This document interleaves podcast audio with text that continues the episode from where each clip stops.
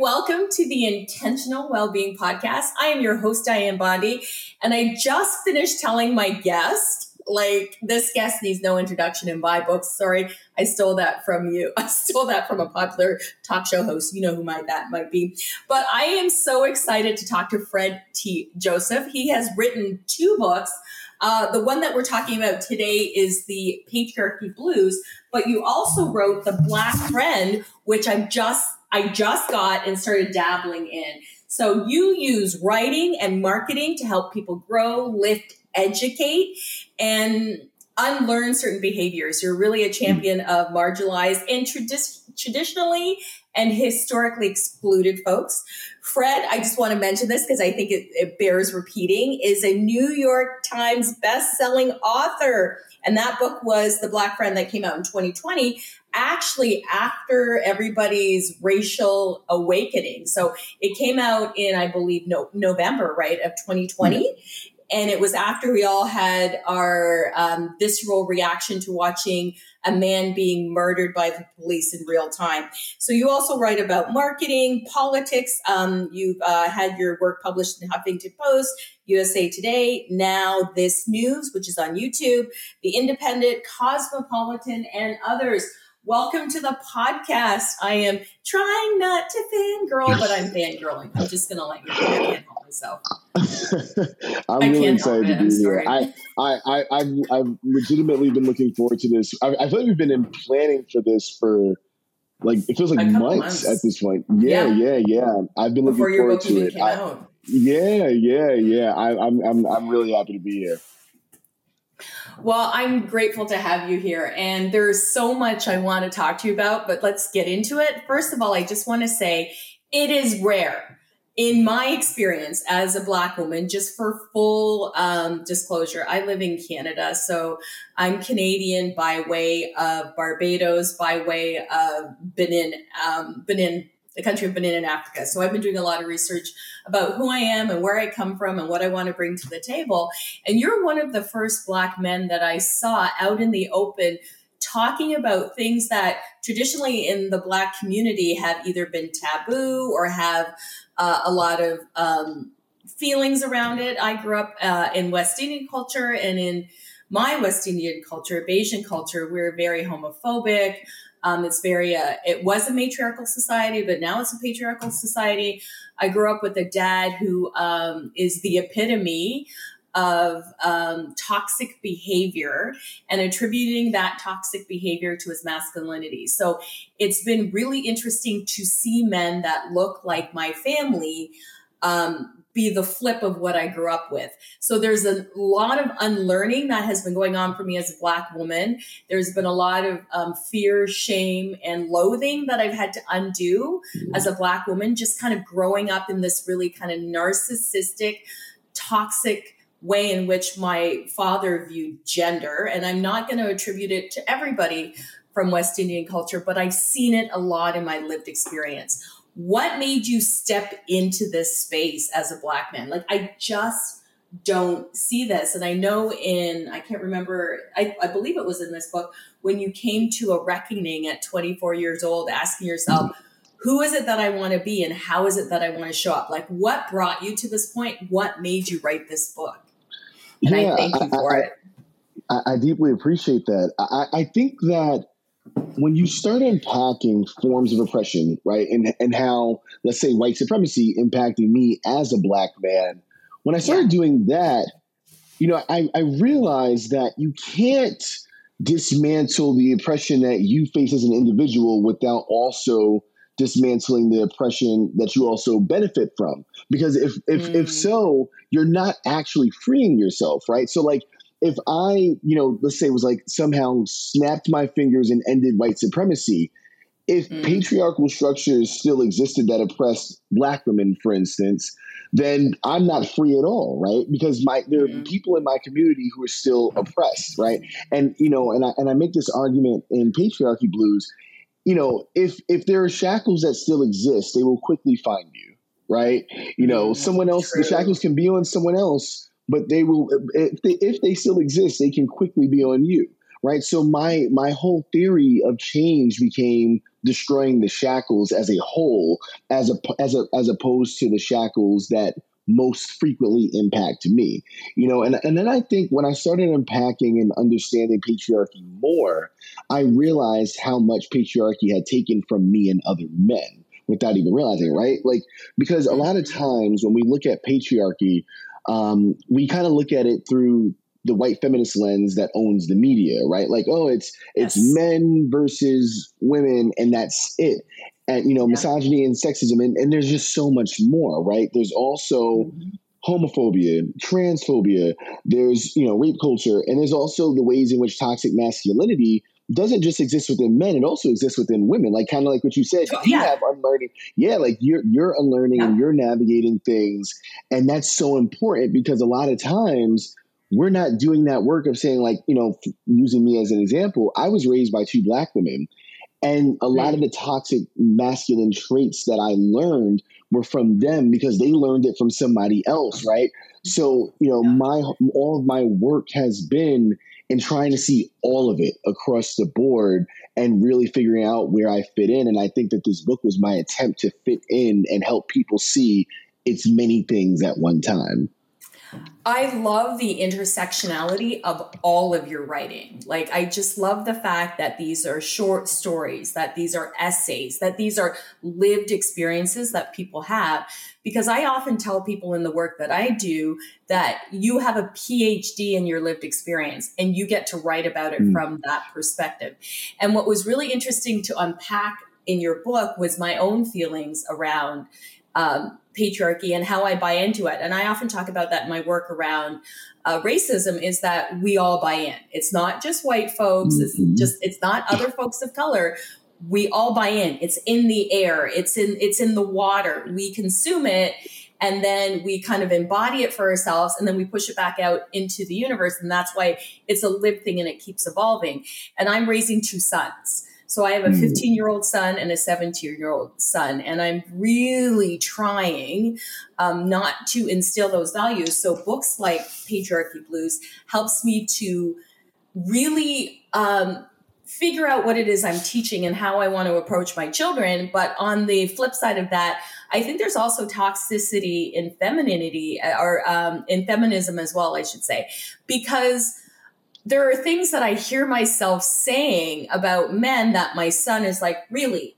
If I said that about a woman, you would be all over me in a minute. So we mm-hmm. need to really unpack it from both sides. So I he's made me actually pause and think before I make these vast statements. And I think lots of people don't do that. We just like are a gumball machine. It's in our head and out of our mouth, and we don't actually examine our feelings around it.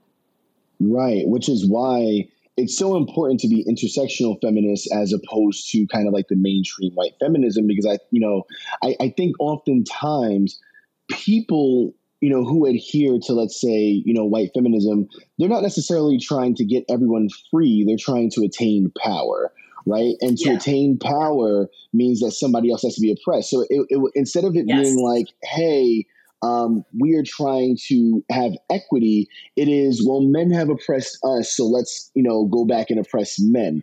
And that's yeah. not what we need. What we need is we are all hurting. How do we collectively heal? How do we collectively mm-hmm. grow? How do we collectively respect one another, right? And and how do we collectively fight for each other, right? As opposed mm-hmm. to, you know, again, this narrative of like, and, and I've seen a lot of it come up in, in, in the leaked decision of Roe v, Roe v. Wade and the potential oh. overturning. Oh, you know, yes. uh, and that's where I think you see the ugliest parts of kind of like the mainstream white feminism, where it's like people like, oh, don't say birthing people, don't say this and third. Well, it's like, well, trans trans women can, you know, trans women are people, trans men can give birth, so on and so forth, right?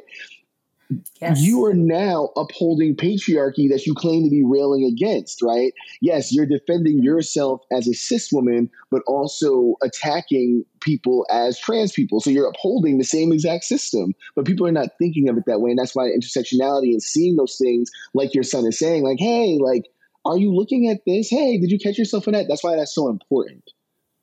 And that's why I really wanted to raise my kids to question me and to call up, call in, or call out, whatever the languages we're using, when people say certain things. And I'm always giving them the, the language in which to use. I always say something like, wow, you said that. This is what I heard. Maybe you could explain to me what you meant. Okay. This is like, you know, classic. Uh, you've been to the therapist. They tell you how to dive into certain questions so that you can evolve a conversation instead of people getting defensive and putting up, you know, whatever. But we've also known, talking about uh, white feminism, we've also known that white feminism has always not, uh, hasn't been able to see the intersectionality of others. That, you know, when uh, Black women within the space wanted to be womanists, because we have to approach the world from the uh, intersection of our, our mm-hmm. identity. And our identity yeah, isn't just a woman, we are also Black. So that moves right. us um, like lower down the pecking order. And we weren't allowed to march in these uh, feminist groups because they were like, don't bring your black nonsense with you. And I think we all need to do that unpacking, which is why your book is incredible for that. Yeah, I appreciate that. I mean, and it's it's completely true. It's you know, in the same way that you know, black women had to focus on womanism because of you know it's like you said it's not enough to just say like oh i'm a woman i'm also black right? In the same way mm-hmm. that a lot of white women are like want to erase the fact that they're white but them being white is why so many of them voted for trump for example right? Yes, you're not exactly. just a woman you are also white. So you yes you might be railing against the patriarchy but also upholding white supremacy. Absolutely and not even knowing that you're doing it so I teach right. a lot of um, consciousness, right? Like I'm, I'm a yoga teacher, I'm a racism educator, and that the racism educator part came totally by accident because I just went into yoga spaces and everybody was white. I went into mindfulness spaces and everybody was white. I went to wellness spaces and everybody's white. And I'm like, okay, why aren't I seeing more people that look like me or people are surprised to see me in these spaces? So I thought, let me backtrack a little bit. Let me do some research. Let me run off to university and take a few courses mm-hmm. and then mm-hmm. come back and address this in a way that I think adding my lived experience to what I know um, and my education help us break down why these well-being spaces are so white and that as a black person stepping into these spaces you don't feel safe or seen and i think it's right. really important to link these structures structures of oppressive oppression to our overall well-being. So having said that, what do you want your book to do in the world? Like when you were writing the uh, the patriarchy blues, what were you hoping people would pull out of it, and what actions are you hoping people would take? Because we do a lot of talking around shit, but we don't always take a lot of action. Yeah, I, I think that my my goal for patriarchy blues was for people to see it as a mirror, right? Because mm-hmm. one thing I say that this book is this is not this is not a book for any particular audience, right? I think people are like, oh, a black man wrote it, so black men should be reading. I'm like, no, I think right. everyone should be reading it, right? This is yeah. a mirror that shows how we are all implicated, right? In this book, I'm talking to black men, I'm talking to white men, I'm talking to white women, I'm talking to black women, I'm talking to, I'm talking to all of us, right? Because there's yeah. somewhere in this book that you can find yourself and some of the harm that you have caused, no matter who you are, right? Yeah. You know, when I'm when I'm like, hey, um, let's say I'm talking about transphobia transphobia mm-hmm. is upheld by every single person who is cis, right? So yes. you should see yes. yourself in this. So, I'm, so my hope is that people will take a look at that mirror or this mirror, find themselves in it, and then decide to change, right? I don't look at this book or any book as you know the period of a sentence i look at it as an ellipses right this should be the beginning mm. of something that's mm. really really long and i think that's part of the issue of the 2020 moment is that a lot of people looked at the the books and the documentaries and things like that as like oh i just did the work i read i read the one ibram kendi book and now it's over you know ex- ex- exactly and i'm like no no yeah. no no no this is not a, this is not a this is not a race um, in the sense of like you're sprinting. This is a race in the sense of this is a marathon, right? Like you are going yes. to be running this for a long time, and if you're going to do this work of patriarchy, white supremacy, classism, so on and so forth, you have to make room in your life for it. So I hope that this book helps people make room in their life to start that process because that's the only way that we can get to any kind of intentional well-being and sitting in that discomfort for those of you who don't know i was doing the checkbox checking off the the boxes. So back in 2020 when we saw the murder of George Floyd and I saw this uprising and every single tiny little town in North America was having a Black Lives Matter march. I live in a very I live in the suburb of Windsor, Ontario. We are directly across from Detroit. So if I walk to the edge of my street, I'm pretty much looking at the Detroit River and if I look uh, west I can see the Renaissance Center. So uh, my son used to play soccer before the pandemic in the states, so I feel really I feel my city is really connected to Detroit, and a lot of the things that are happening in America bleeds into Canada. And what what, what was really interesting is when Canada, you know, we all got involved in the in, in supporting Black Lives Matter. We all got all of us jumped on this bandwagon in 2020 and a lot of us jumped right off it. I think a lot of people became bestsellers. I was being booked constantly. And then I saw it trickle. And I remember at the beginning of this new white awakening to, oh my God, had no idea Black people had it so bad. And how can we contribute to doing better? People just lost focus and lost interest and just moved on. And a year later, those same people who were marching in the streets were now thinking we were taking up too much space in the world. How do we fight back against that? Well, you know, it's interesting. I think that that's been the question in a lot of spaces. A lot of, a lot of us have been talking about this because, like you said, you went from, um, you know, whomever you are, you went from being uh, sought after to the point where you had to turn things down to now having to like pitch yourself to yes. why why why these things should be important still, right? You know, 400 yeah. years of, of black oppression is not going to be undone in 400 pages of a book or in 40 days or anything like that or in four months. Um, but I, I think that what we have to do is quite frankly be in community with each other first, right? I, I think mm-hmm. that right now what we have is a lot of people, you know, black and brown people especially, who are kind of like disparate, right? Like everybody, you know, everybody's kind of like spread out, right? Like you have like, let's take myself, um, who, you know, I wrote this one book and someone wrote this other book, but we're not on the same page necessarily about what we all are demanding of these uh. structures and these people, right? Mm-hmm. Because let's let's say I'm like, oh, we're not we're not going to sign any more book deals as a collective until you all make a conscious effort to say we are going to I don't know hire 80 black editors every year, right? But we're not necessarily yes. doing those things, right? Yeah. So we're not, we're, it's almost like we're still asking for seats at the table as opposed to building our own tables, right? Yes. So I think that, so I think that, I think that that's an issue. And then also, you know, being in community with the people like we spend so much time how can I, i'm trying to figure out how i'm going to say this we, we spend so much time trying to be in community with people who are not interested in being in community as opposed to yes. firming up the community with the people who want to be in community right like if i have right. let's say two white two white people who really really are working hard right i'll give you an example the other day i did a book club talk um, for Patriarchy Blues with this group that I did a book club talk with the year before for the Black Friend. The year before when I did it for the Black Friend, it came, you know, after the 2020 protests. It was about seven months after that. We had uh, about 190 people in the book talk. For Patriarchy oh, wow. Blues, it went down to 16, right? Oh dear. Yeah. Mm-hmm. It went down to 16. And at 1st mm-hmm. you know, I was like, you know, I was, I was, I was feeling many ways. Yeah. Right. But yeah. then I realized something. I was like, you know what? I'd rather be in community with you 16 people who actually want to get it and we can firm up and get stronger together than be with 190 and a lot of people are just there because it checks a box, right?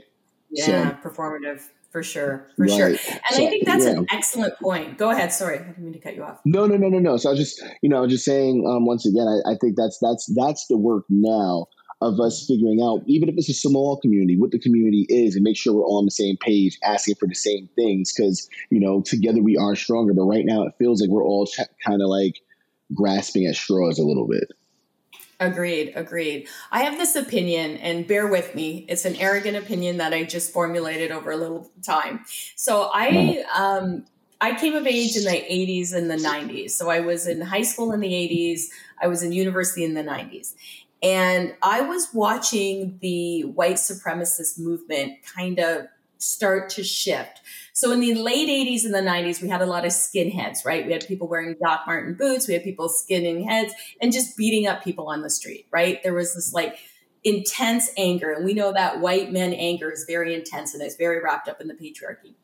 And then I started to see that dissipate and I started to see white, uh, white nationalist groups get more organized and start putting people in positions of power so that they could influence policy and laws.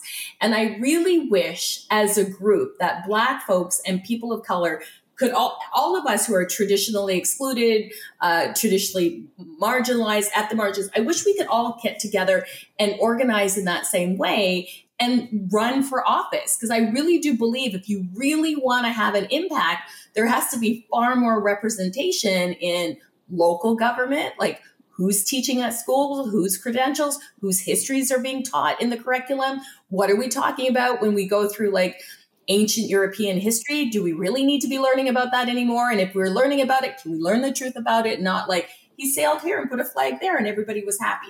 Can we start doing that? Can we start infiltrating policing? Like that needs to be torn down and starting again.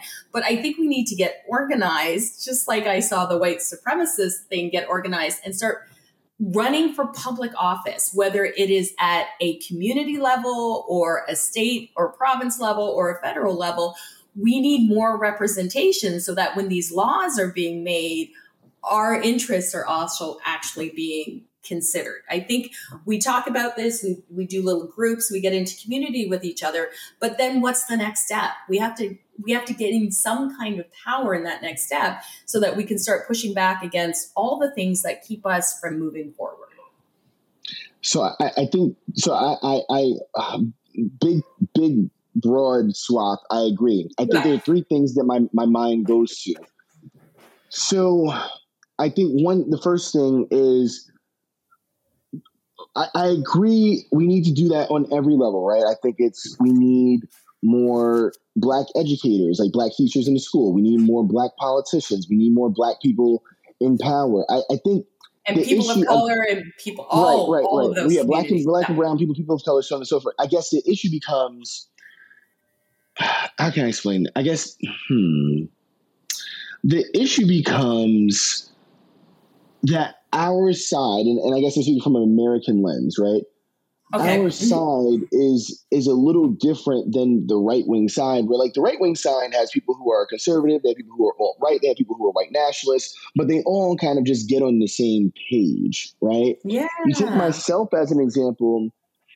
Like I'm a leftist, right? I'm I'm not I'm not a centrist. I'm I'm an absolute leftist. I very much believe that Me we too. should have yeah, you know, so like, so I don't actually agree with Joe Biden on much of what he does or says, right? I didn't want Joe Biden yeah. to be my president, right? It was, you know, you vote for him because it's him versus versus Trump, but ultimately, yeah. the things that I want, I think that on the left, you have too many people who are like white establishment or even black establishment trying to uphold the status quo. So you have this in this infighting within the party, right? You have like let's say AOC versus Nancy Pelosi, and you I know B- yes. Bernie and Warren versus versus Biden, right? Versus you know all these different things. So I guess it becomes difficult because I think that you get the same thing within you know the the, the community of people of color, right? The exact same mm-hmm. thing. So it's yes. like yeah. I I I argue with people like let's say we're like, oh man, like we have a black mayor in New York City, and he's one of the most conservative, horrible mayors we've ever had. Mm-hmm. Right? He literally uh, you know, very. He was a former Republican. He became a Democrat. And he's just the most pro-police, pro-criminalization of homelessness, and so on and so forth that we've ever wow. had. So I guess that's where I'm like, my mind goes. I'm like, you're right, and also I'm like, how do we make sure it's the right people of color, right? Because a lot of times, to your point, I think you made earlier, we we or maybe we're talking about a high level.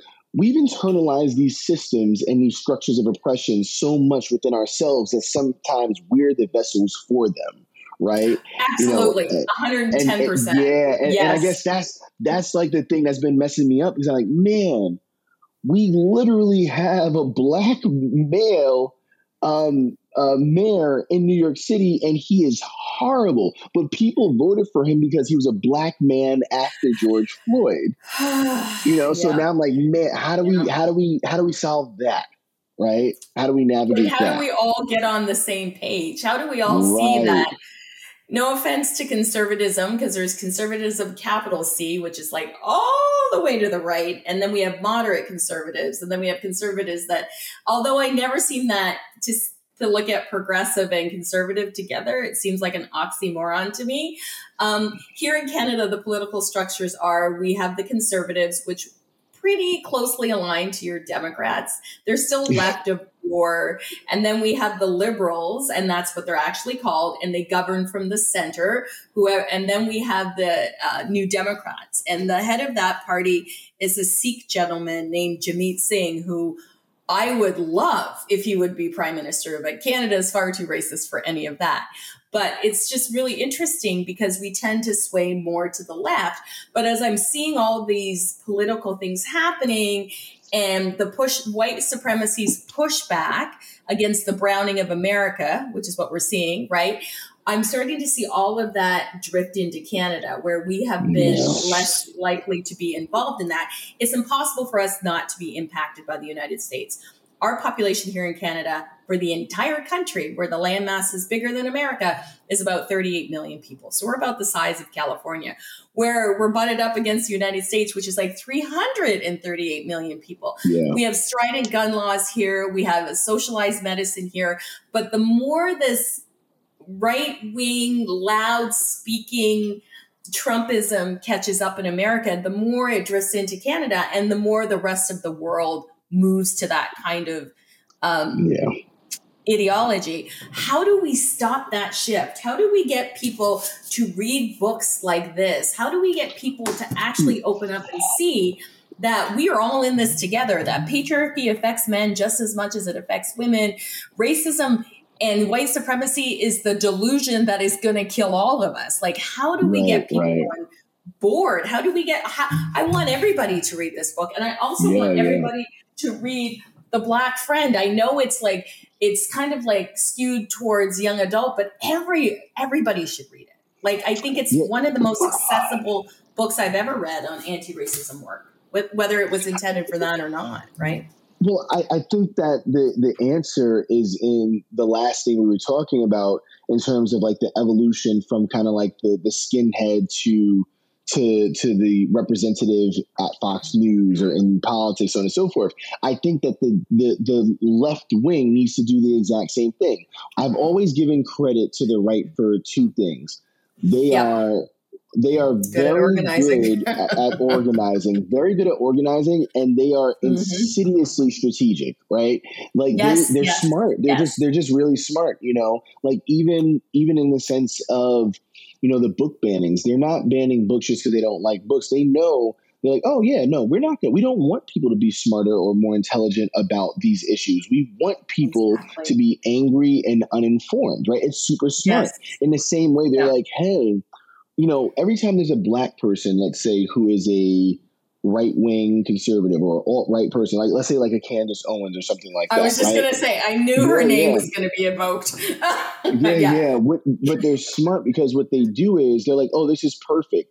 Let's tokenize her as much as possible and amplify her so that she is far bigger than myself and like 20 versions of me on the left combined exactly. right exactly. because because exactly. the left it's the left is still in its own ways racist, right? Yes. yes. Th- there is no strategy from the Dems, let's say, of saying like, hey, this young black man who like a lot of people can relate to and be in conversation with, and he's written these books. Let's lift him or someone yes. like him as a counter to Candace Owens. That doesn't exist. Yes.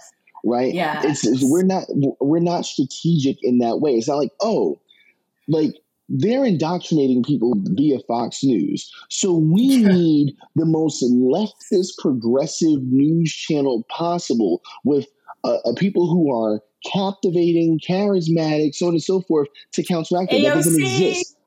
Yeah. Right. It just it, yeah. it doesn't exist. And instead what we have is CNN, which tries to play both sides, or New York Times, which tries to play yes. both sides, or we have yes. Nancy Pelosi, let's say, who has attacked AOC, who has attacked Ilhan Omar, who has attacked Rashida Tlaib, who has attacked all these like, you know, kind of like younger, coming up, progressive, very like, very, again, very charismatic. Like AOC is on Instagram Live trying to oh, talk about politics and breaking things yep. down for people. And yeah. establishment doesn't want that. So it's like again, it gets to the point when when the party gets smarter about strategy, the people are there, right? If it, if it was if it was me, I'd say, hey, bodily autonomy is under attack, patriarchy is winning. Great, let's find five books and send them yeah. everywhere to counteract the book bans. If I was the Dems, I'd be like, put them in, send them everywhere, everywhere, buy millions of copies, and make sure people yeah. read these books. But we're not doing any of that. I, I, it's so frustrating because we are equally as smart, if not smarter, but we're not using st- strategic we're not using our strategic planning. And what's really interesting is I have this conversation a lot with my friends who are pretty far to the left as well. We're Canadians, so we tend to lean left anyway, but my American friends are far to the left. When Michelle Obama said, we go, they go low, we go high. I appreciate her sentiment, but I kind of want to say when they go low, we should go lower. Like I really yeah. feel like yeah. we, we yeah. need to their own tactics because that seems to be working. Like I, I just think being a doormat and and singing kumbaya and saying these things actually isn't working. There needs to be a strategy, and I love this idea of countering those book bans. Um, I had to read The Handmaid's Tale as part of my English literature in grade twelve, which I think is when the book probably came out in the late '80s, and I thought to hmm. myself holy cow, this would be horrible if it happened.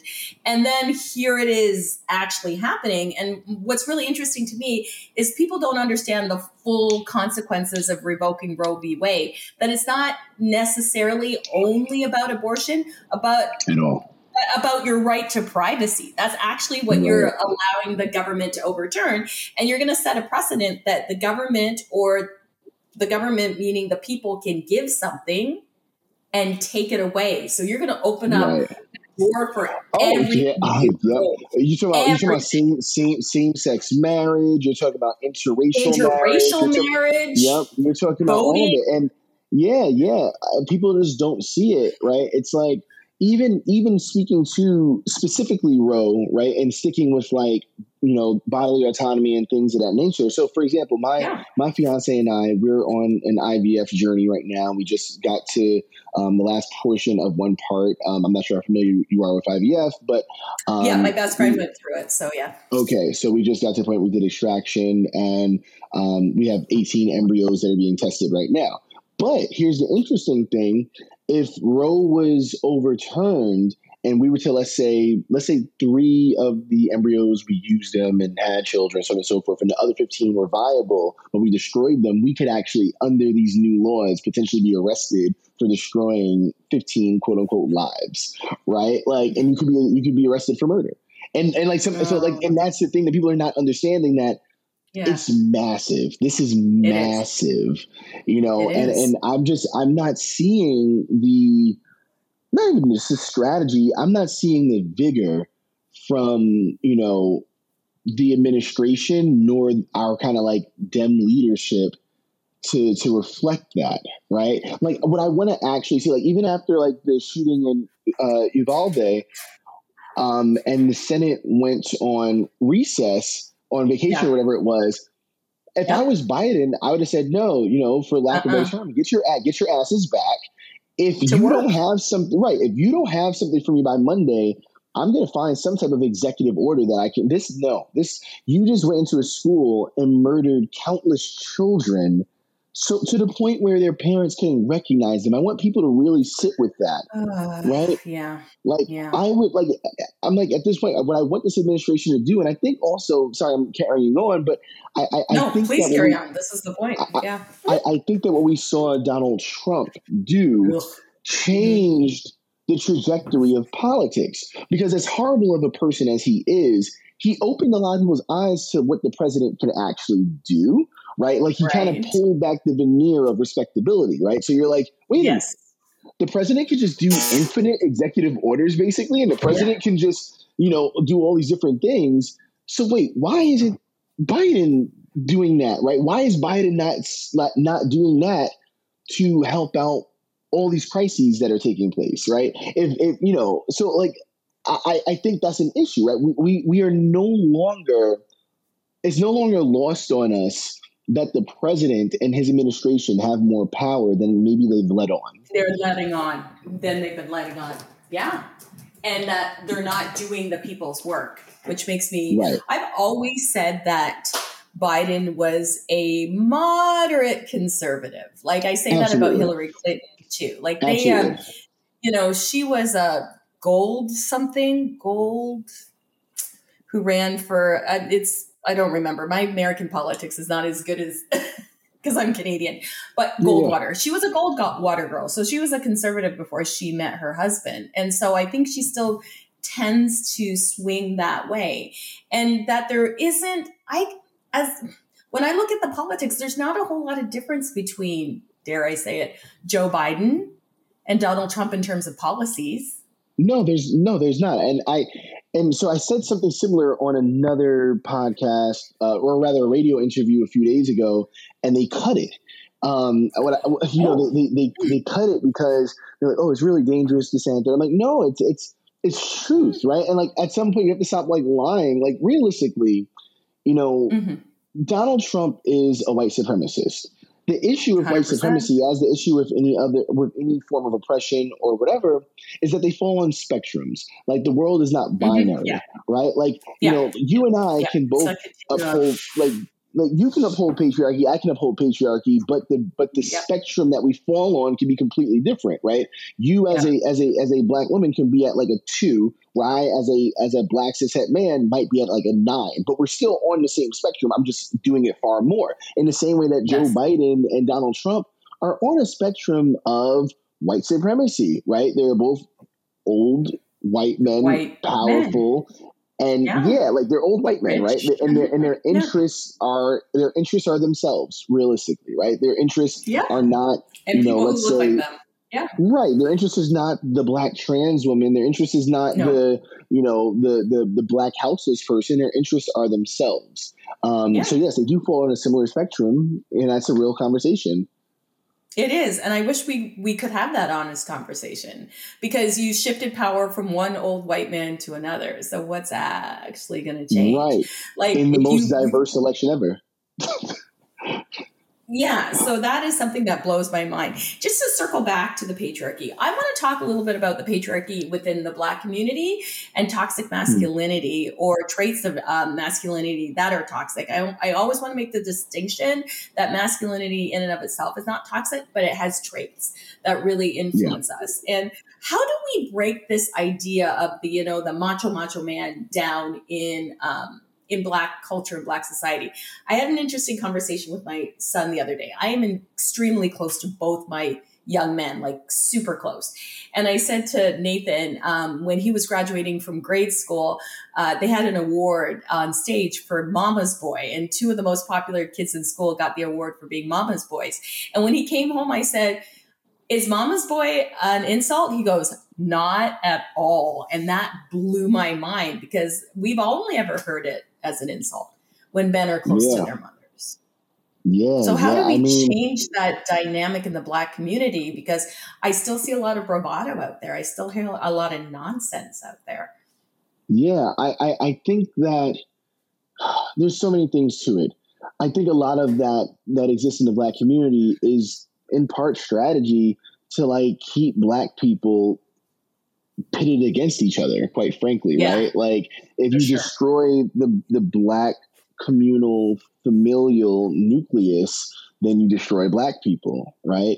Um, when you Yeah. look at like these incarnations of like contemporary patriarchy within the black community, a lot of them are fairly new, right? Like if you look back, like you know, if you predate even like this nation that I'm in, um, and and the nation that you're in, black people didn't exist like that in, in West Africa, right? Like if you actually like look Yeah. at the history Yeah. of of Yeah. of what the societies looked like, it's not the same. And you can see aspects of it, even like when we came over here, like there was there, Mhm. we didn't parallel the white patriarchal structures. We've done that more so in the last few hundred years, right? Yes. And so I think that I think that when we teach history, first of all, we need to teach that history of who we actually are are Are. historically, right? before um, so think- enslavement and trafficking, Right, because our Right. history does not start there. right. And I think that's important. A lot of people don't realize that I actually had an argument with someone last night out and about about that very thing, right? Like, oh well, black Yeah. people have always. I'm like, we No, no, black people have not always. This is this in in regards to time. This is a blip in the existence of black people, right? Like mm-hmm. globally, this moment yeah. time, these 400 years are not, you know, comparative Our to whole to, existence. Yeah, exactly. Um, that being said, I, I think that we need to place more of an emphasis on both femininity and masculinity both existing in people at one time, right? Yes. I, and I and I think that's lost on people because you know femininity is not a monopoly owned by by cis women, right? right. It, everybody yeah. has quote unquote feminine traits like the ability to cry, the ability to be gentle, the ability to be tender, so on and so forth. And that's a good thing to have both in you, right? Like there's there's ways yeah. in which my fiance is more masculine than I am in some ways. That's not because she's a man. Sure. It's because she she has yeah. certain masculine traits that are more masculine than I am, right? And I have certain yeah. feminine traits that are more feminine than she is, right? And those Agreed. different traits allow us to access things that balance us as human beings, right? So, yes. like, I'll give yeah. you an example. Um, let's take the moment that happened in the horrible murder in Buffalo, right? Mm-hmm. Um, you know, where you know moments like that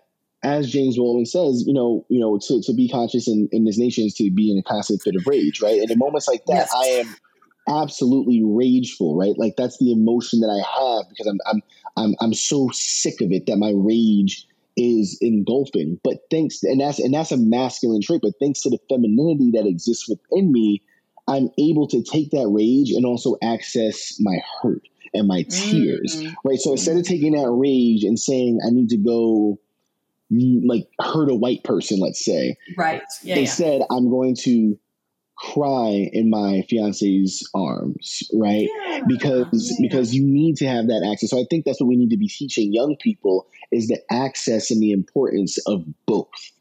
Right? Yeah. Like we we do this thing in the community where it's like you know, let's say a boy falls, like get up, you know, stop that crying. No, Just cry, up, man up, blah blah. Yeah, man, no, no, we need to we need to not teach any of that. You fell, you're hurt.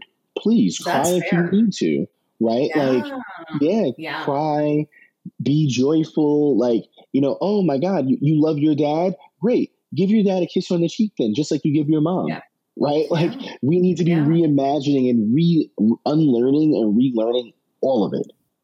Agreed. It was so funny. My youngest son, who's got emotional intelligent that blows my mind and he's like he's you know he's he's he's very popular he's got several friend groups like he has all black friend groups and then he has mixed people of color friend groups and then he has all white friend groups so he's like big man on campus. Like he's very popular. He's very cool. And he says you know, he, the other day he was joking around with me and he said um, you know what? I hug my male friends because i'm not homophobic and i'm showing my my appreciation for them and there's nothing wrong with that. I'm like thank you, God, because this has been really something I wanted to do. And I purchased them swim trunks for the summer and they had one in mauve, which I just thought was really pretty really pretty. And so I brought it home and I said to Dylan, that's my youngest son, who's the big man on campus, hey, do you like these? And he did this whole ooh, ooh, around a color. I go, just so you know, colors don't have gender they're just colors and then right. my oldest son came in and said oh those swim shorts are cool i'm going to wear them so it's just really interesting where yeah. there are in understanding masculinity and femininity and my husband and i have been raising our boys um, that we are a team it's team bonding i cut the grass sometimes and i load the dishwasher alan is the king of laundry like he's laundryman, he's obsessed with laundry. You know what I mean? He's always doing laundry. So I wanted my sons to see all of us doing everything so that we don't get these strange gender roles and we don't do this man against woman kind of thing. I want everything to be fluid, right? I have um, trans I have trans friends and and they've been introduced to them and they've had relationships because I want this all to be super normalized. I would want to change my experience of um, homophobia, transphobia, all of that within the Black community. Like, I just want to change that. And one of my family members just recently came out to their parents, and they came out to their parents and they waited till their parents were much older to come out to them, hoping that they would soften. Because I never want to be in a place where my kids are afraid to come out to me and that we're not talking about all the things, right? That it's okay to 100% be who you are.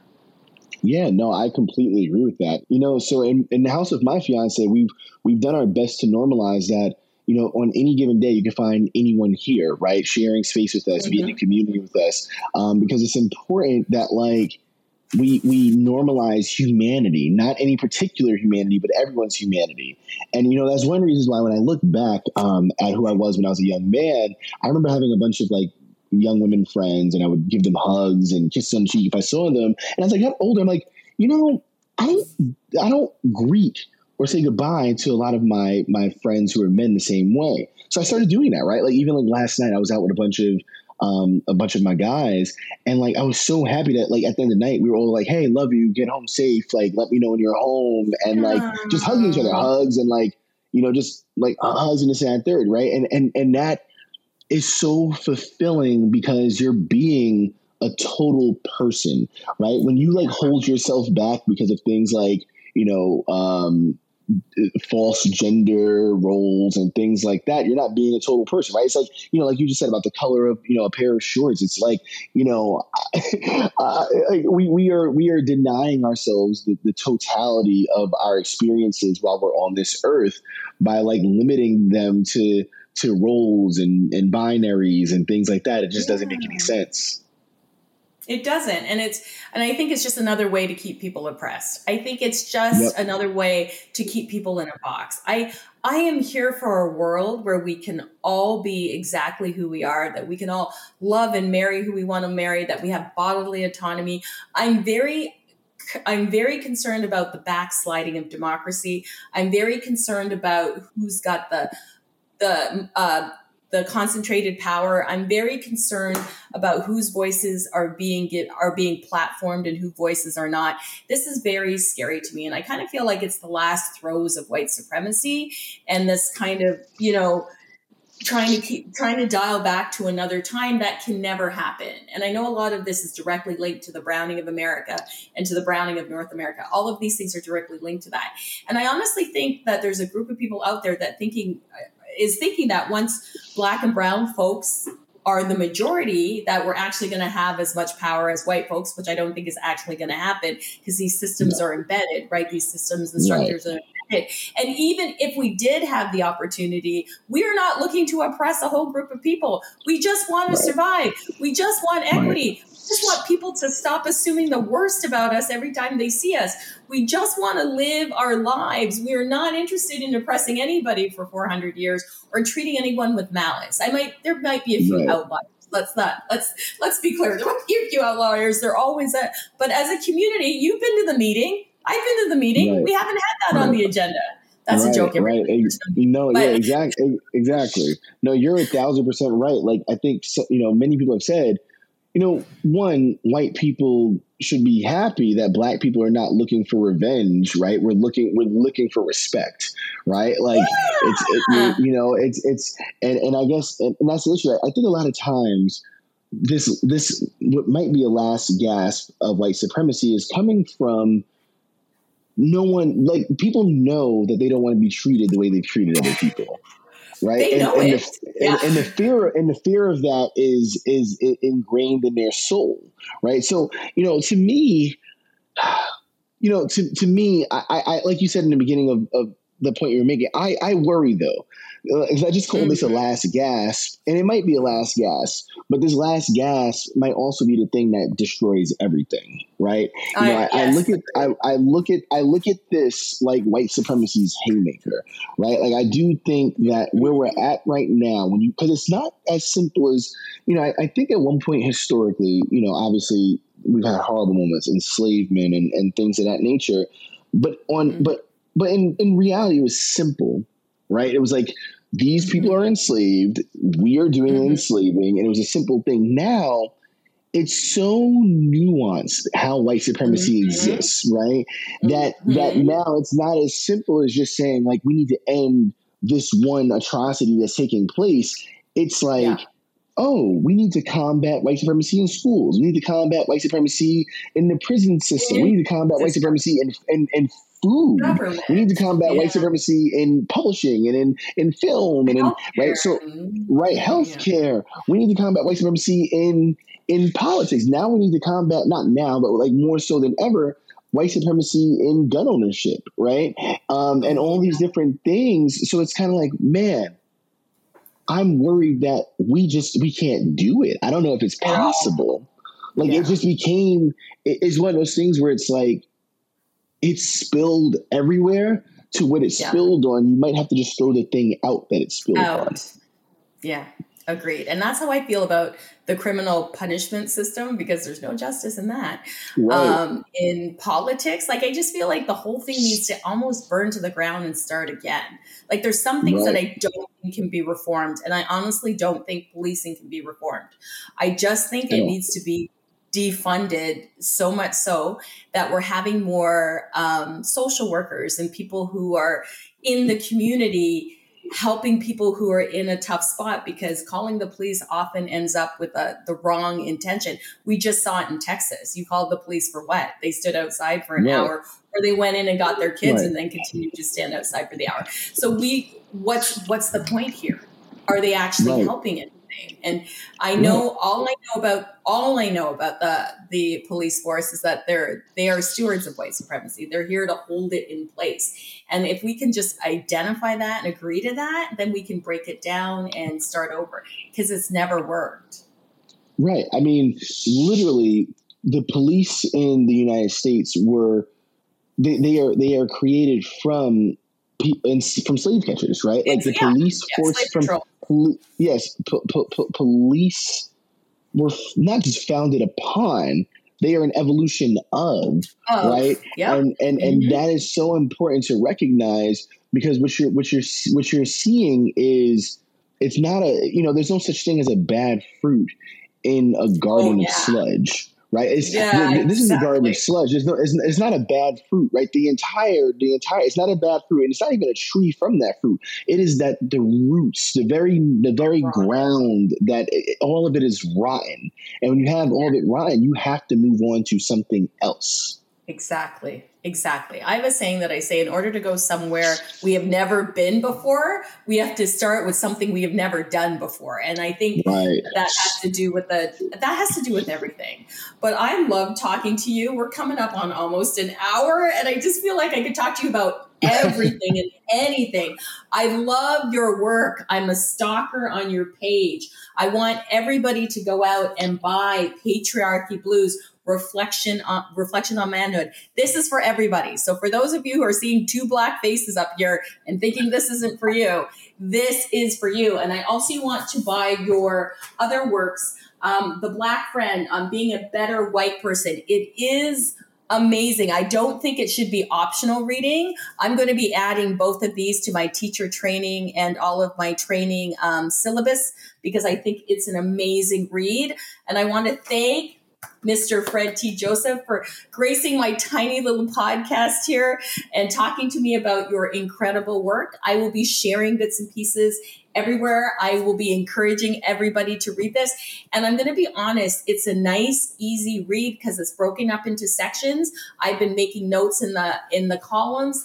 It's a little it's it's it's for a book of this depth, it's delightful insightful, it is thoughtful, it is intersectional, it is brilliant. So please, please, please, it's not on the New York teller, seller's best list for nothing. It is, it is amazing, amazing. And go out and get the Black Friend on being a better white person. It's way past allyship. It's actually a deeper dive into who you are. So it's actually very yogic. If you're a yoga person, this is right in here and being conscious and telling the truth and ahimsa and breaking down and being nonviolent. So thank you for coming to the podcast. Where else can Thanks we find you? Are you doing well, anything? Well, yeah, yeah. TED Talk? Like we need, you, you need all this stuff. Like how do we get you a TED Talk? well, well, first and foremost, thank you for having me. I, I deeply appreciate it. I, I can't stress enough. Um, I've been looking forward to this, and and I hope that we can do it again. I, I really do. Um, yeah, I, I, really hope we can do it again. And you know, people can find me just you know on social at Fred T Joseph. Um, and you know I'm, I'm fairly accessible. So if people you know want to reach out for anything i try my best to be in community with people. And and I, I one of the best things that's happened to me in the last few years is being and honestly you and i being in community with each other like it's just been great. And you've just been a force. I mean like an absolute force of of change and light. And it's it's something that i've needed. Like when there's been no i, I really do me i wanted to just bring this to your space. There's been days where i'm i'm really struggling. And i'm just having a nice message from you or just a response that's like reaffirming. And i'm like mm-hmm. yeah i needed this. Um so just thank you for your work and thank you for all that you bring and and just being in community. Um and when we're actually going to be um living in toronto for a little bit this summer. Um so yeah we might Can have, we yeah have we dinner? Might, yeah yeah we, we we're gonna have to do that. We're gonna have to do that I'm just like completely freaking out now because I'm a huge fan girl. I can't wait to tell my good friend Anusha, who's like, you need to get him on your podcast. She's like, I go, he's not even gonna want to be on my little podcast. She's like, ask him anyway. And I'm like, when you responded, I died. I died. But yes, let's stay in touch. Let's get together in Toronto. Let me show let me show you my city. I grew up just outside of Toronto. So I there's lots of cool stuff. And you're in for if you haven't been there before, you're in for a treat. It is one of the most diverse cities in the world in the mm. world. It's top 10. So it's going to be super cool. Awesome. Thank you so much. Don't forget to get into contact on socials, check out his website, and please buy his books. I'm looking forward for the next book. Um, the title of the next book is, I had it written down and I've forgotten already. How did we Better than here? we found it. Better than we found it. How did we get here? No, better than we found it. Not even close. thank you so much for that. And thank you, everybody. If you're on this podcast, please like it, rate it, share. Let us know who and what you're doing with the works that we are creating here. And thank you for being in community with us. Until next time, everybody.